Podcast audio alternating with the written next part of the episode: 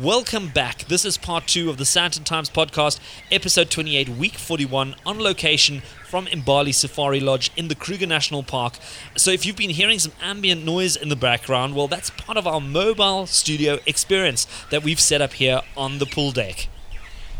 I'm thrilled to have T K join me as we move into the second half of this special uh, episode. T K is responsible for H R and finance here. T K, welcome. Thank you very much. So T K, tell us a little bit more about uh, what do you look after here at uh, Imbali Safari Lodge. It's also Hoyo Hoyo and, uh, and Hamilton's, right? Yes, that's true. I'm doing uh, H R for the three lodges and also finance for the three lodges. Oh my goodness. And uh, I also do a little bit of front of house where I look after the guests to check how their stay is being. And then I also do a little bit of uh, help in the housekeeping departments, to do room checks and to assist if needed be. So you're basically doing everything here, and that's what it boils down to, T K. I am an all-rounder. Like I, I like my job too much, so I basically do everything, but based ma- uh, mainly in the office with H R and finance. So you were also a camp manager at one point. Yes, I've been a camp manager for more than ten years. My so goodness. I've been running Hoyo Hoyo for more than ten years, and I've worked at Hamilton's as well and at Imbali as camp manager. So having done this for so long as you have done it, I mean, it's always on every weekend, every weekday. It's been busy, busy, busy, and then suddenly lockdown happened. What was that like? Must have been, uh, must have been quite a strange feeling. It was a strange and stressful feeling because, you know, if you used uh, to being in the bush, you know, waking, meeting people, and all of a sudden now, you have to leave everything, and everything came to a standstill. So it was quite strange and stressful. So how have you sort of kept yourself busy now during lockdown? I mean, was there a lot to do for you, or was it really just waiting and seeing what happens? It was just waiting and seeing what happens, and then spending time with the family, of which it was not a good thing since I'm used to working all the time. So yeah, it was just waiting and seeing what will happen. So you must be quite happy seeing a couple of faces come through again. I mean, you guys have started now becoming a little bit busy again. Weekends are filling up?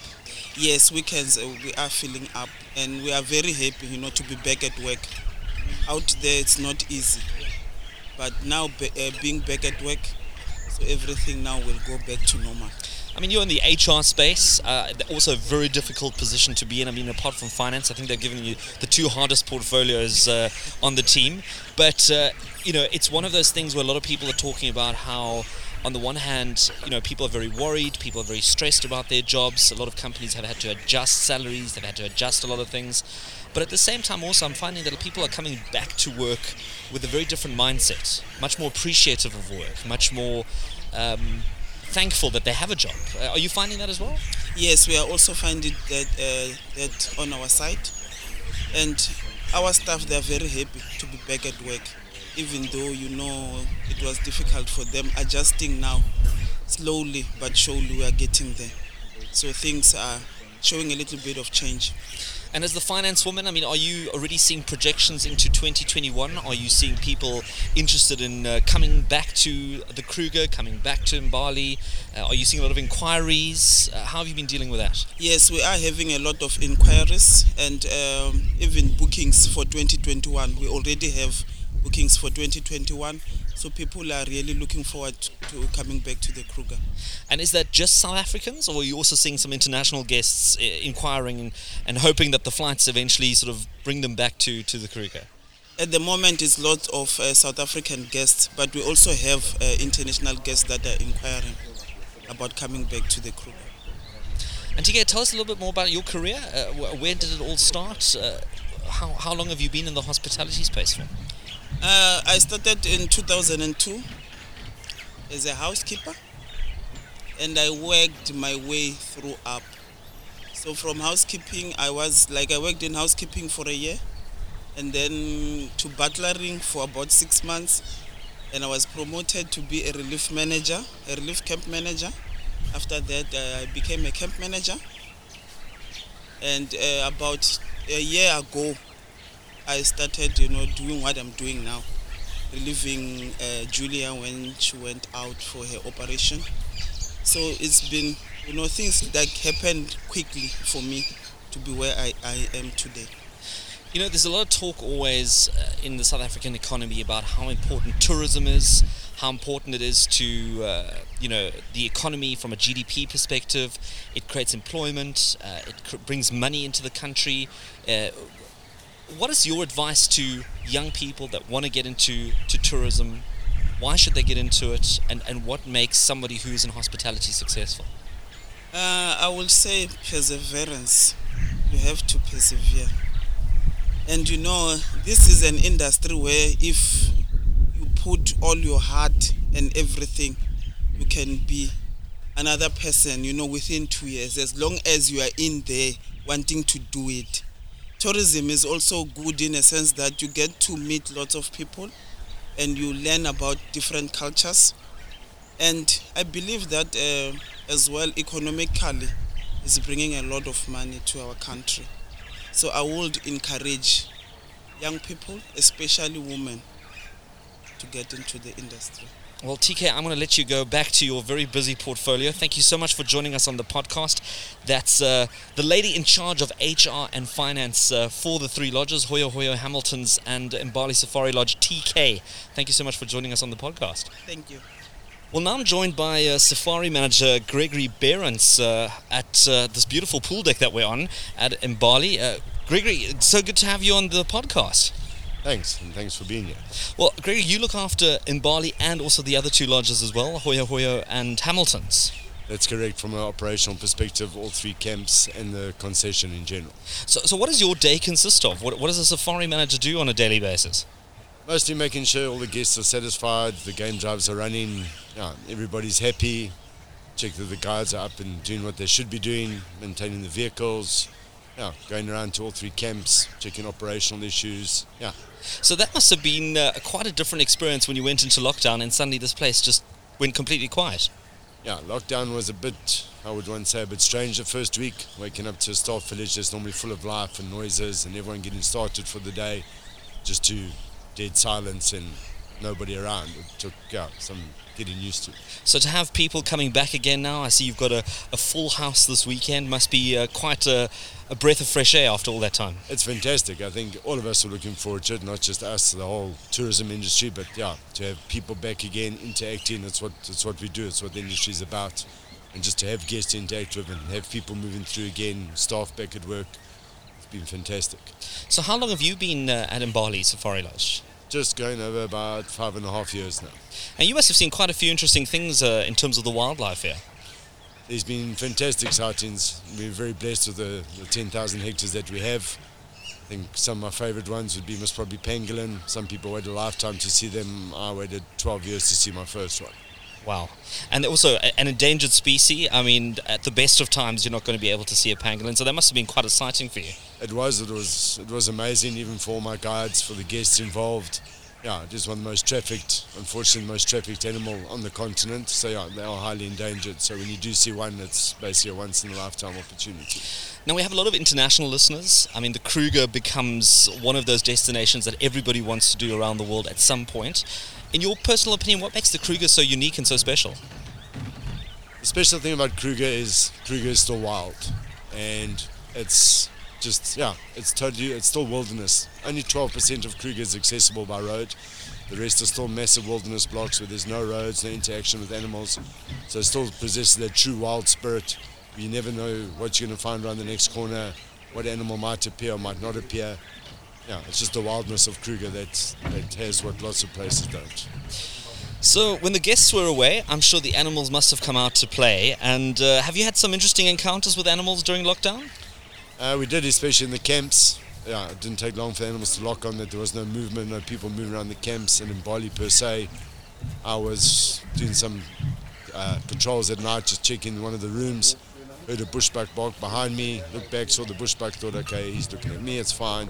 Carried on fixing the pool pump, saw the bushbuck run off, had a nice big male leopard walking down the pathway, oblivious to me being there. He was more interested in yeah, where the bushbuck was going. But yeah, it didn't take long for the animals to catch on. We had numerous tracks for lion, hyena, leopard going through the camps. and they just caught on automatically that there was no movement, no people, no activity. What, literally walking through uh, this pool deck, uh, through yeah. the restaurant, through the bar? Yeah, there was pua everywhere, even at our other camps, Hoyo Hoyo, Hamilton's. There was an impala kill right on the main deck. Yeah, a young female leopard, because they just instinctively picked up that there was no movement, no people. Now, for those who've visited Africa, who've uh, done a bit of wildlife or a bit of the bush, know that... Uh, monkeys, baboons are notoriously naughty even when there are people around. I mean, you often hear stories of, you know, monkeys taking a, a leap at, uh, you know, bananas or food or anything that's standing around when no one's looking. Uh, did you have any of that activity happening while uh, things were in lockdown? No, we generally don't have a problem with that because our just our, our maintaining of the actual quo with the monkeys and that, as long as our rubbish and our food is not accessible, they don't learn that it's accessible. So we've never had a problem all the time we've been here.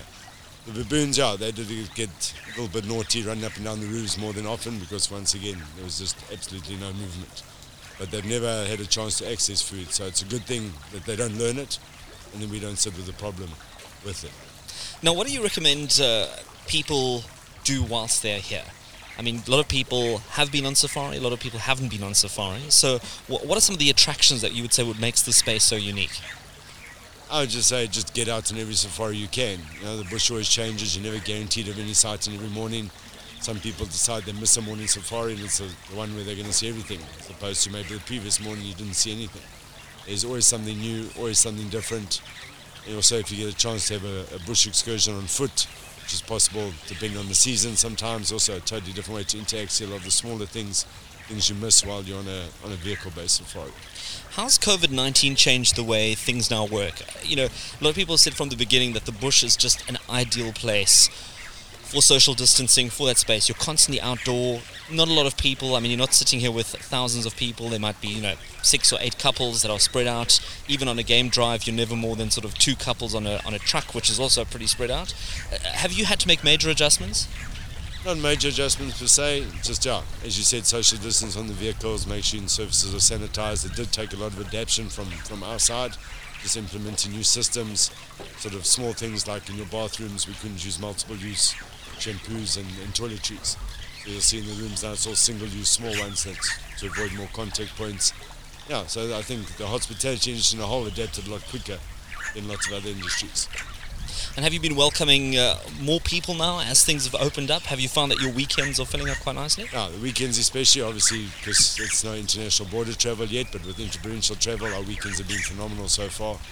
So we're just happy that we've got people and that people are able to come experience our product. Well, Greg, I do hope that they come to visit you. It's uh, Safari Manager Gregory Behrens. Thank you so much for joining us on the podcast. Thank you very much for having me.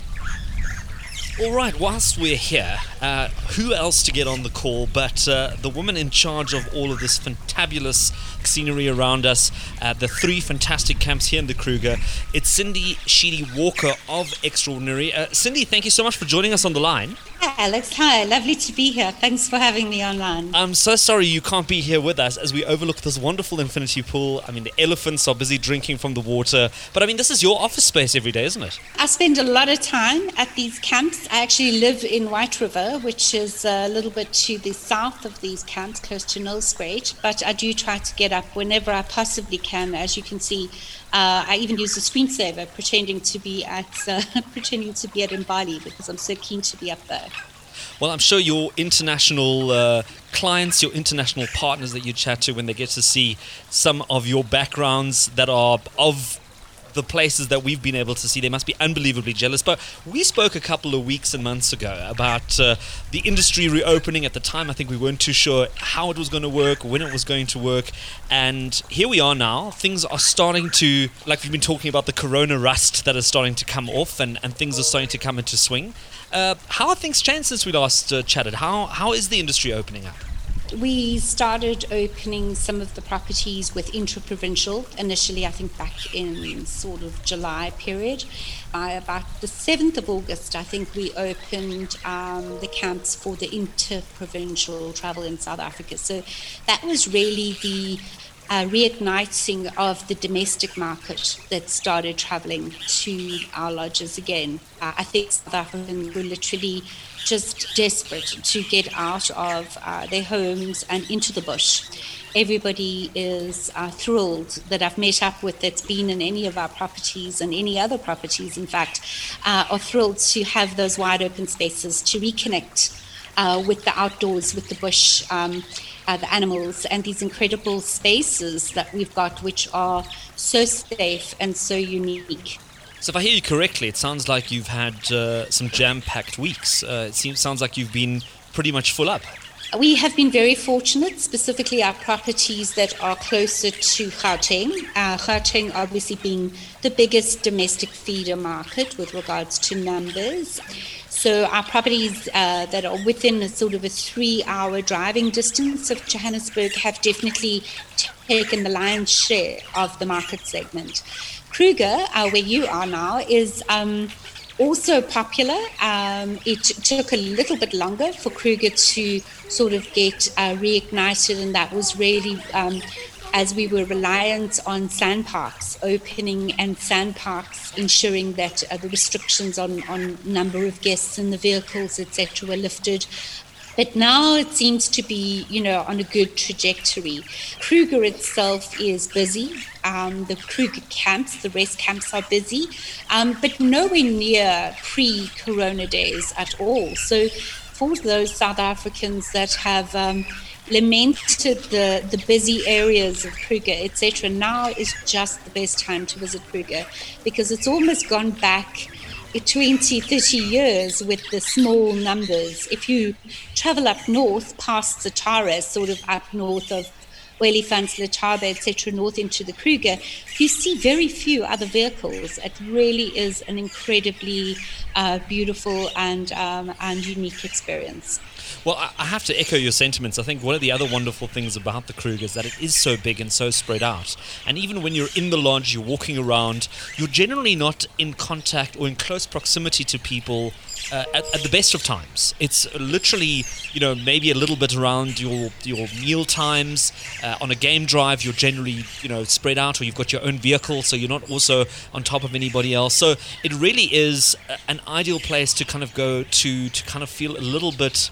And I hate using the word normal, but to kind of feel a little bit like it used to be in Absolutely. The beginning of the year. So there's, you know, there's there's a natural social distancing that occurs in safari lodges. Um, we build our, our rooms, our suites, um, apart from each other to in... Uh, in of, of um, having personal space and intimacy throughout. So quite important uh, in, in the current conditions, because that's exactly what our customers are looking for. In the dining areas, you know, we've always uh, tried to create uh, little private nodes for, for couples, for family groups seated together. So we've always encouraged those uh, separate dining areas anyway. Private dining in the suites, is, for instance, is possible. We might do a poolside dinner for a honeymoon couple, or uh, a anniversary celebration, et cetera. We try to do really special little moments of magic. You know, we have those fabulous, I don't know if you attended, but those fabulous um, bushveld sundowner gin tasting events, which are right out in the middle of nowhere, a set up table with lanterns and something almost straight from an Out of Africa movie set. And uh, those type of safe environments uh, make guests feel really secure in, in their decision to travel. Yeah, Cindy, I must tell you, we missed that gin tasting uh, that you speak of by, I think, by one evening. We did see the photos, it looks incredible, but uh, all the better reason to come back again. And, you know, you exactly. can't do everything in one trip. It's just that's not how it works. Uh, you need so that to... particular gin tasting, uh, I was at with a, a group of agents, South African agents, that had come up to check out the uh, protocols, and a couple of journalists as well. We had the brief editor of Caxton with us, et cetera, and the it was a fabulous setup. I mean, uh, just being out in that kind of space. Um, we actually had two massive elephant bulls walk right past the gin stop, almost as if they were uh, wanting to pop in and taste uh, taste one of our uh, one of our fabulous gins that we have on offer. Now, those are very wise elephants, and elephants of uh, distinguished taste. So I can see they, they know what's good. Cindy, tell me, so have there been any interesting lessons that you've learned? I mean, you've had to captain this ship through interesting times, and I think in the hospitality space, it's one of the hardest hits ones, and very few have come out uh, sort of in one piece at the, you know, on the other side of all of this. But has there been anything that you've kind of picked up during this time, and as you're going into sort of the December holidays into twenty twenty-one, where you've said, gee, that's something that we never thought about, or that's something new that we've learned that we're going to incorporate into our properties? I think there have been a great deal of lessons. More than anything else, I think people have become gentler. There's a lot more empathy out there.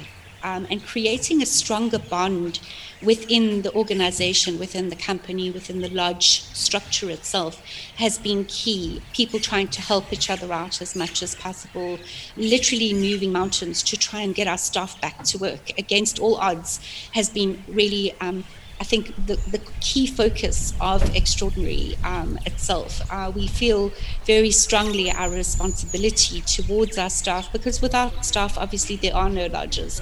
And um, against all odds, you know, we, we, we are operating. Of course, we do need those international markets. The confusion that, that has, um, you know, that has... Uh, peppered the recent announcement by the president of opening um, the international borders responsibly, and subsequent announcements with uh, visa restrictions and all sorts of other restrictions, which has made um, that international market still not uh, accessible for, for people like us. And we've seen massive cancellations happening. But um, I think the, the biggest um, The biggest take home from all of this is spending more time looking inwards, looking to uh, community social responsibility programs that, that we've been involved with, but where we've become more entrenched and more involved, and um, looking forward to how we can really make more difference in conservation and make more difference to the planet, because at the end of the day, uh, we need to take care of it. And of course, Kruger sits right in the center of my heart with regards to all of that. Um, two and a half million hectares of, uh, of pristine wilderness area, which uh, you know d- deserves to be conserved, and uh, deserves to have um, uh, clients and, and travelers visiting, tourists from all over the world. I think that uh, maintaining a positive approach is is key here, and just knowing that things will change and we will move forward. Tourism always has upswings, so we're just waiting for that. So by the sound of things, we're going to see very much a South African audience right now as your main guests. Uh, and with that, a lot of people have been asking me, are there any good sort of specials, any promotions, anything that you're putting together to make it extra attractive for uh, people sitting on the fence of going somewhere? Absolutely. You know, the, the South African market has always been a very important market to the Extraordinary Group. We have always had um, our, our domestic or local special offers, S A D C offers, uh, available, because the local markets tend to travel on a shorter, shorter time periods. So, so for that reason, we are quite well established in the South African market. Many South Africans know our properties, have traveled to our properties, and have utilized those special offers that we have.